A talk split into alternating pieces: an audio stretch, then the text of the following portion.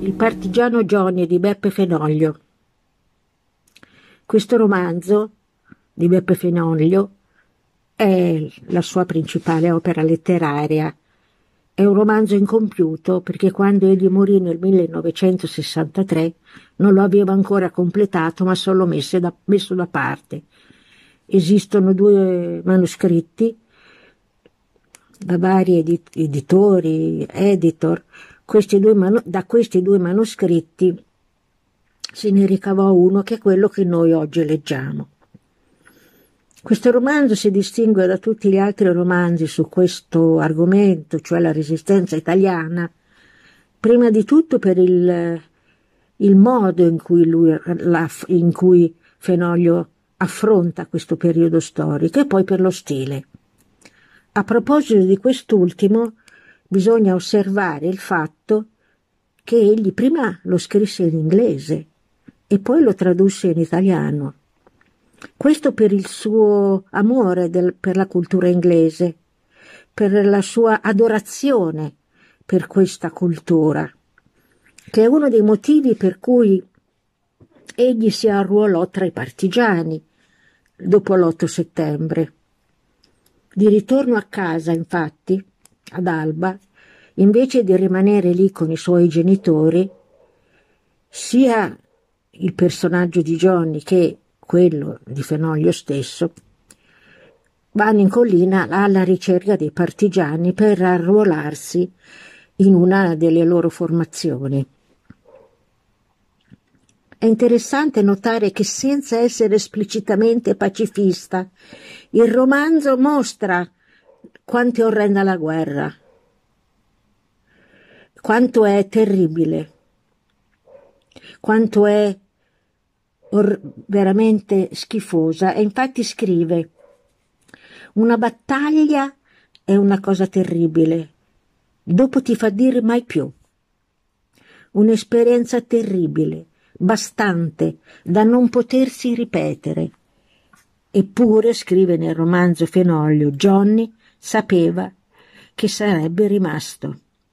Lui ha molte, Beppe, eh, Johnny ha molte aspettative quando sale in collina, perché lui cerca i badogliani, che sono gli alleati più vicini agli inglesi, e invece il primo gruppo partigiano che incontra è comunista.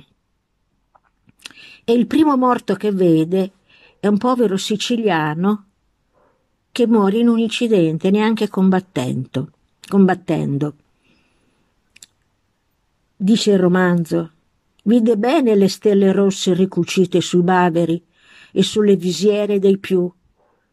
Stava constatando come ognuno di quegli uomini, suoi nuovi compagni, gli fosse abissalmente inferiore per distinzione fisica, proprio come fatti d'altra carne e ossa. Ma le cose cambiano quando comincia a conoscerli e quando comincia a parlare con loro e soprattutto a combattere. Non c'è solo il combattimento in questo romanzo, c'è anche la, il racconto della noia dei giorni tra un combattimento e l'altro. E, ehm, l'altro aspetto caratteristico del partigiano Johnny, oltre al modo in cui lui racconta la resistenza, è lo stile, uno stile stranissimo, dove ci sono citazioni in, in un inglese quasi inventato, eh, dove è difficile a volte districarsi nella sua sintassi e nella sua grammatica in genere.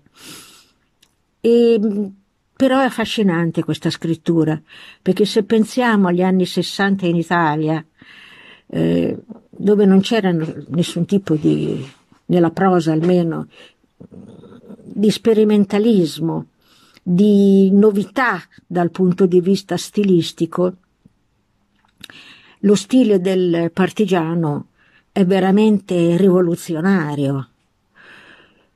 E, il romanzo si, si, interrompe più che finire eh, perché appunto dopo averlo messo da parte Fenoglio morì.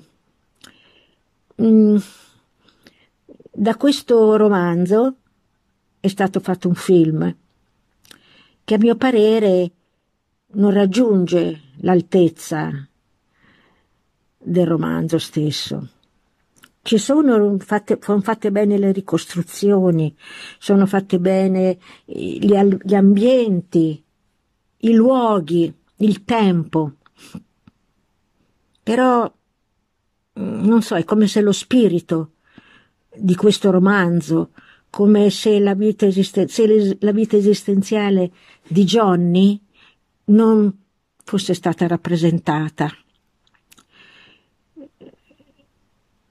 E secondo il regista Guido Chiesa, eh, in questo romanzo Johnny è una specie di eroe. C'è un po' la figura dell'eroe che combatte per una causa giusta. Io non sono molto d'accordo su questa definizione di Johnny come eroe epico addirittura, come un nuovo Achille o Ettore. Lui invece è un uomo che si interroga, è un uomo che ha problemi esistenziali. Lui sa solo una cosa, che vuole combattere i fascisti. Non, non ci sono altri ideali se non quello di combattere i fascisti.